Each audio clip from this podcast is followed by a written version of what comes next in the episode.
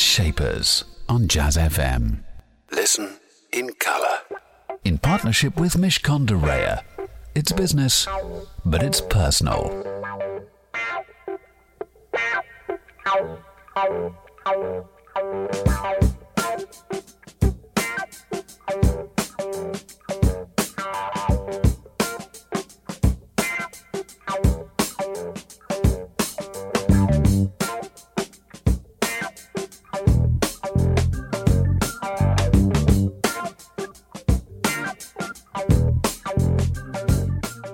That was the Meters with Just Kiss My Baby.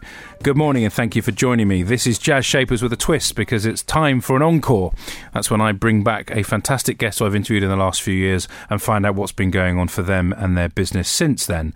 And that encore business shaper today is Richard Joseph, the co-founder of Joseph and Joseph, the rather fantastic company that makes amazing things for your house and in my case for my kitchen, but there's lots more beyond that as well. You'll be hearing all about how his business has expanded.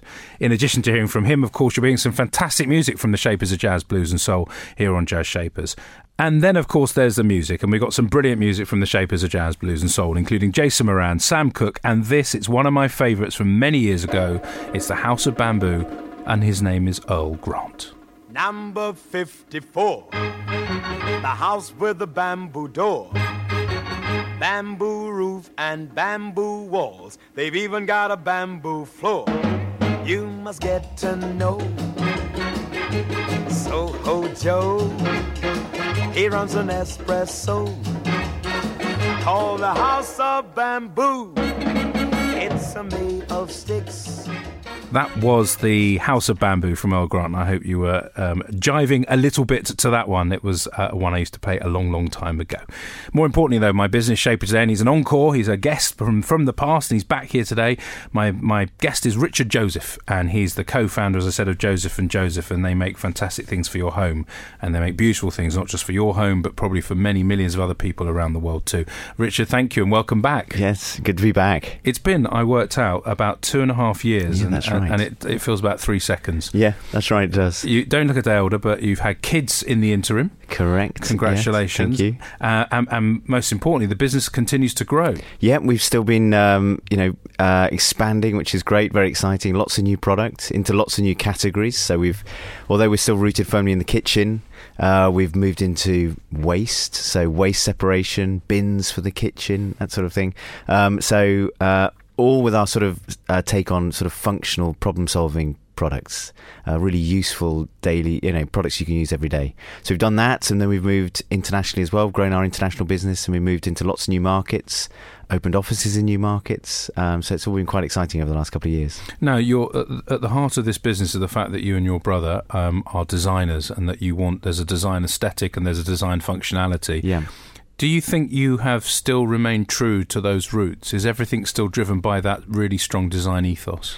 Uh, yeah, completely. I mean, I think uh, so. It's all about trying to create problem solving functional products that people can use every day and find sort of a real pleasure to use. So, um, sort of things we do is we do a lot of testing and look for a lot of insight into problems in the home, problems in the kitchen, and then we try and solve them through really clever functional design. Um, and then we apply a sort of a strong aesthetic to that as well. And we think that's important because it, to make it a pleasure to own and use, um, the aesthetic plays a big part in that. But ideally, the ideal product for us is something that someone can use day in, day out. Um, it's not a gimmick, it's not a gadget that is left in a drawer, never used, you know, that they can find it really useful.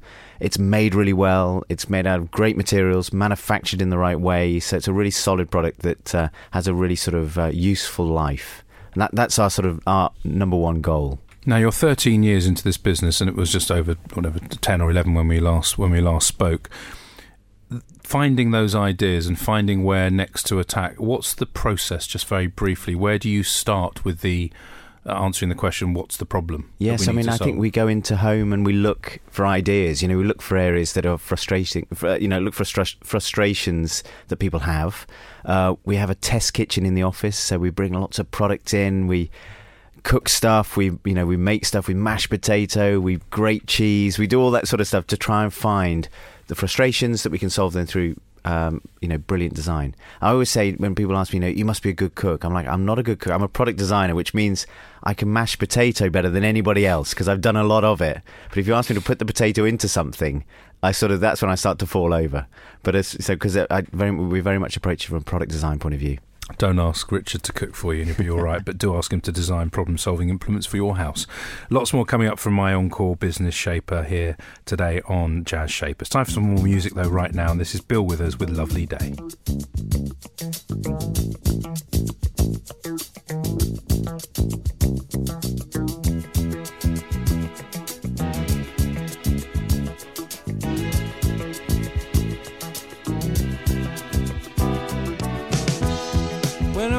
Up in the morning, love,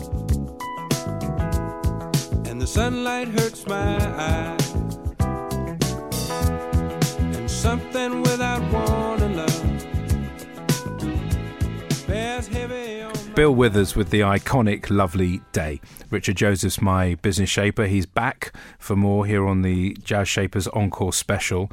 Um, and we're talking about whether you've been retained your, you know, the, the truth of your mission, which is all about product design. And, and it sounds like you are. Uh, these ideas that you come up with, so you test them. The only way you can really test them is if you then start selling them. At what point, as you've looked now, and I know your business has grown, how do you know if you've got a winner on your hands? And if you haven't, how quickly do you withdraw?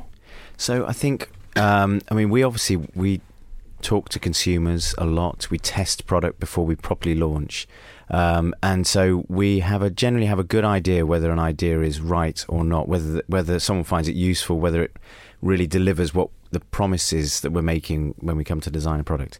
Um, but we also are firm believers in that we, you know, you don't get a real true read until it's in the stores and you're seeing whether consumers are buying the product or not. And we've, you know, we've got a lot of successful product out there because we've been able to grow. We've also had lots of product that haven't worked, um, and sometimes it's knowing when to either pull it all together or pull it back and redesign if you haven't got something quite right.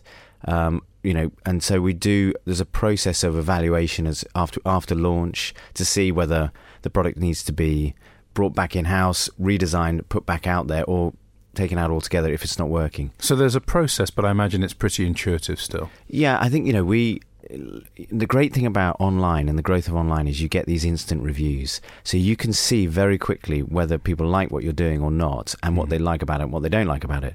Um, it's a very, very powerful tool, and we take the reviews very seriously. So we, we're looking at our own website, we look at all of our retailers' websites, and we get this instant feedback. It can also be incredibly disappointing, you know, when you think you think you've you hit on a great idea and and it just doesn't connect with what the consumer wants. Uh, but it's a brilliant way of finding out quite quickly. I can give you consumer feedback. I love the brush so you can dangle it on the end and then you can put Yeah, the water great. in. What's it? Not Exactly a bucket. that. What's that thing called? You, you Yeah, so it's um, we, we call it wash and drain. So it's the wash and drain, it- you can yeah, turn the drain as well. exactly I- that, so you you you can tell. I, I, this isn't a, a paid for, but a Yeah, commercial space. I'm actually a fan. It's just ridiculous. The, the business, as I said, has grown, and I think you're over um, forty, over, fo- north of forty million Yes, pounds now. correct. You've got way more people. You're in Yeah. 110 people. I think we had 70 there, but there was a warehouse included as well. So actually, correct. almost doubled the number of people. Yep. Have there been wobbles as you've got bigger? Because that's quite significant growth. Actually, yeah, I mean, I think, so we've gone. You go from being a startup where you know, and you have all the startup pains of trying to get the business off the ground, the cash flow issues, uh, trying to get listings with retailers, and getting lots of knockbacks. And you need thick skin in the startup phase, and need to be persistent, hard work. You then go through um, where we are at the moment, which is a scale up phase, which is how do you take the business, which is now sort of, you know, got momentum, got legs, and how do you really scale it up?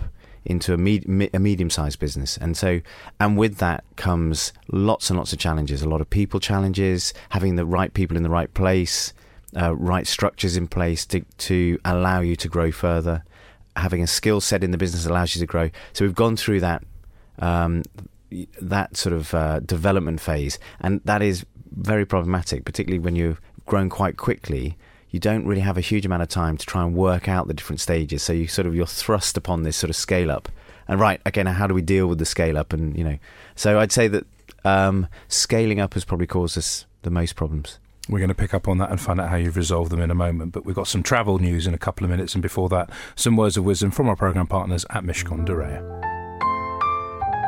Hi, I'm Richard Leedham, Head of Insurance Litigation at Mishcon de Reya. One of the things I always say to clients who come to me with a claim, whether it's against an insurance company or some sort of other financial institution, is be prepared to be in it for the long run because the opponents will try and wear you down. And that applies whether you're an individual or a relatively large company yourselves. Some of these institutions are set up to try and drive you um, to distraction and abandon the claim. So having the stamina and the appetite is very important.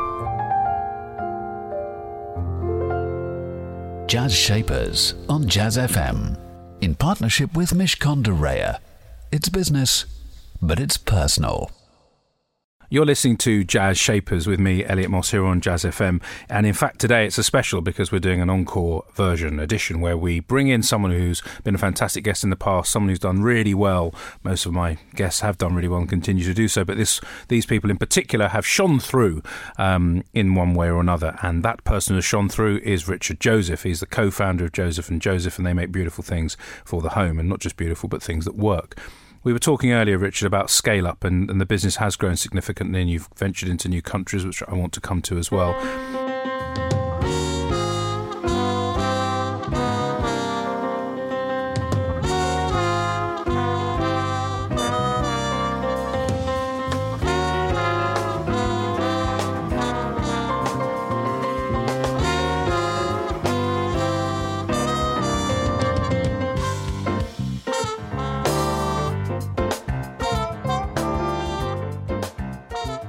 Honeysuckle Rose from Jason Moran. Richard, you're what, what I what I liked about you when I met you last time was you just kind of make it sound normal, and you don't you know you don't look mega stressed. Um, you and your brother, obviously, we talked about family last time, and I and I recall you said it's look it's critical because we kind of know we've got each other's backs. As you get bigger, covering each other's backs is trickier. How have you managed to do that? How do you manage to protect yourselves in the way that you would want to? Um, I mean, I think we how do we protect ourselves? I mean, I think we're we're both still very involved in the business, so you know, and very very passionate about the business. So, uh, and we, you know, we believe in sh- showing that passion to the team and sharing that passion with the team. Uh, I think. Um, we we have very clear roles for the two of us in the business, and we have veto over our, our areas of ex- expertise. As twin brothers, that's important because you know you spend your life growing up together and having having arguments and tussles and all the rest of it. And I think when it comes to the business environment, you know, Anthony heads up um, create the creative side, I head up the commercial side, and we have veto over each other's areas, but we're both heavily involved in in each other's areas of the business as well. Um, and I think we respect each other's talents in the business, and I think that that sort of then comes to when Anthony is very passionate about something he believes in. I'll back him because I, you know, trust him to do that. You know, trust him in what he does. So I think that that's probably developed over time in, within the business when we've been working together more and more, and the trust has developed, mm. and I think that helps us sort of back each other. In, in, terms of also the, the products, I mean, because the products are so good, people are copying them, and people either rip them off or they counterfeit them. And I, uh, I believe you're experiencing that in a number of jurisdictions, a number of countries. Um, China being one big example. How have you? How are you going about resolving that beyond the legal stuff? I mean, is there a mindset that goes, we can manage this? Yeah, I think you have to. I think you have to sort of say, you know, it is part of uh, developing a business, uh, you know, and um, and particularly if you have a successful product, they do they are going to get ripped off at some point by someone. So you have to have, uh, have a very much a a, um, a, positive approach to it. We have a very a, a zero tolerance approach to the copiers, um, and we go after the guys that rip us off, and we go after that because it's there are ideas, there are intellectual property, and we will defend them as you know as hard as possible. But um, it also, I'm I'm a big believer that the copiers don't, at the end of the day, uh, they don't deliver anything to the consumer. Um, they what they do is they profit profit from making a rip-off and actually all they're interested in doing is getting a profit out of that product. They're not really interested in the consumer's experience. When we develop a product we're interested in how the consumer reacts to that product you know whether they find it useful etc the copiers are just there to profit from it. And what ends up happening is the product whether it be, let's say, a uh, a kitchen spatula, doesn't move on in design or innovation or you know usefulness. Um, so the consumer doesn't benefit from another company coming in and developing something better. They just, um, you know, you just get these copies. So we, so we have a very sort of negative view on it, and we go after them as hard as possible. He looks scary at the last bit there. As he said, he goes after them. Final chat coming up with Richard. Plus, we'll be playing a track from Sam Cooke. That's after the latest traffic and travel. Jazz Shapers on Jazz FM in partnership with Mishcon de Reya. It's business, but it's personal.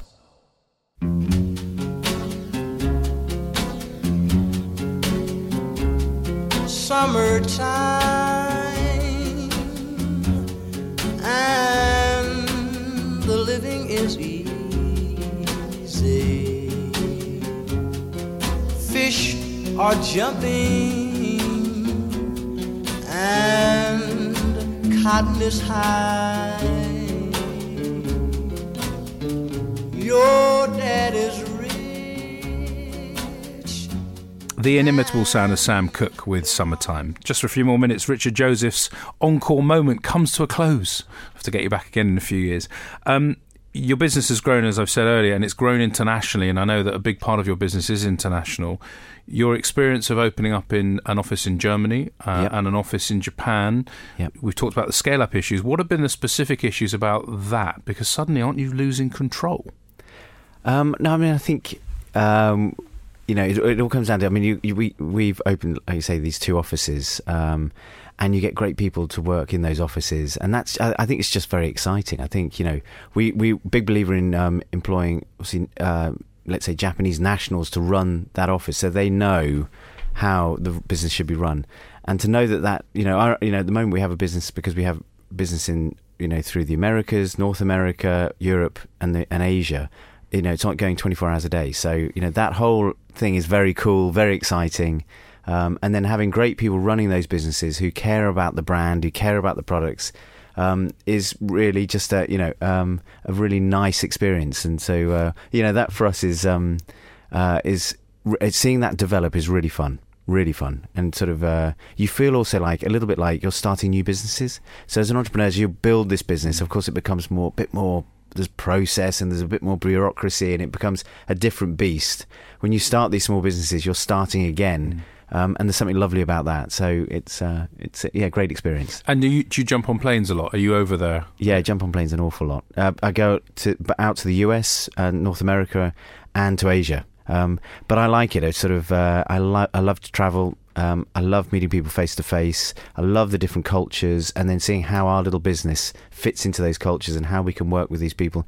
Seeing people in Japan excited about our products just as much as they are when they're in the UK is a great experience, and I think we're very, very lucky to have developed this, have great people working for us, and be able to experience the whole thing. I imagine also you don't make the same mistakes. I I recall you telling me um, that you uh, took a masher That's right. and uh, the potato thing, and you took a grater for the cheese, and you found out that in J- in Japan ne- neither grow very well. Yeah, one of the very first sort of lessons I learned. My my my first marketing plan when I went around Europe to try and find customers was if they spoke English, I'd deal with them because I couldn't speak any languages, and that was sort of like my you know naive approach. When we went to Japan, I took this potato masher, and I famously sort of fixed up a meeting with a big department store, big set of buyers, and they all sat there very Japanese, very polite, and they listened to my big pitch presentation, you know, furiously making notes. And I thought, this is just wonderful. I'm going to come away with a huge order.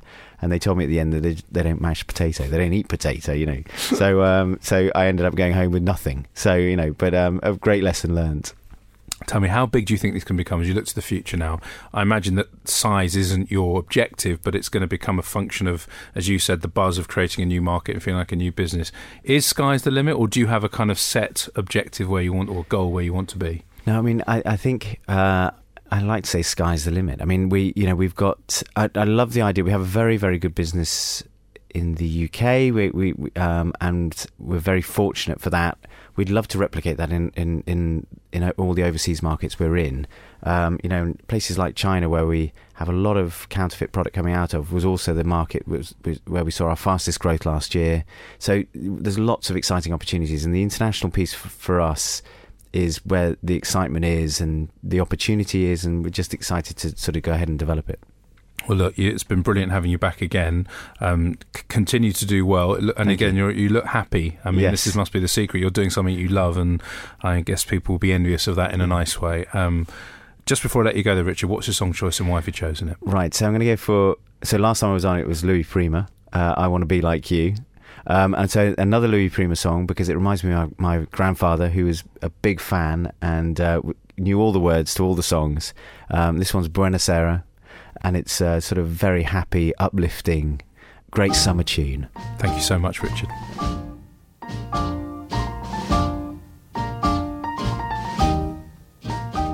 Buonasera, signorina, buonasera. It is time to say goodnight to Napoli. Though it's hard for us to whisper, buonasera, with that old moon above the Mediterranean Sea. In the morning, signorina will go. That was Louis Prima with Buona Sera, the song choice of my business shaper and encore shaper, Richard Joseph, the co founder of Joseph Joseph. They've grown because they've kept the integrity of problem solving right at the heart of their business. And whilst there have been scale up challenges, and there have been quite a few because they've grown into different countries, what I loved about what Richard said was the fact that he still enjoyed the buzz of going into a new country. It felt like a startup again. And I think that's what drives Richard and his brother in the way that they're growing their business. Fantastic stuff. Do join me again, same time, same place. That's next Saturday, 9am, for another edition of Jazz Shapers. Meanwhile, though, stay with us because coming up next, it's Nigel Williams. Jazz on Jazz FM. In partnership with Mishcon de Reya. It's business, but it's personal.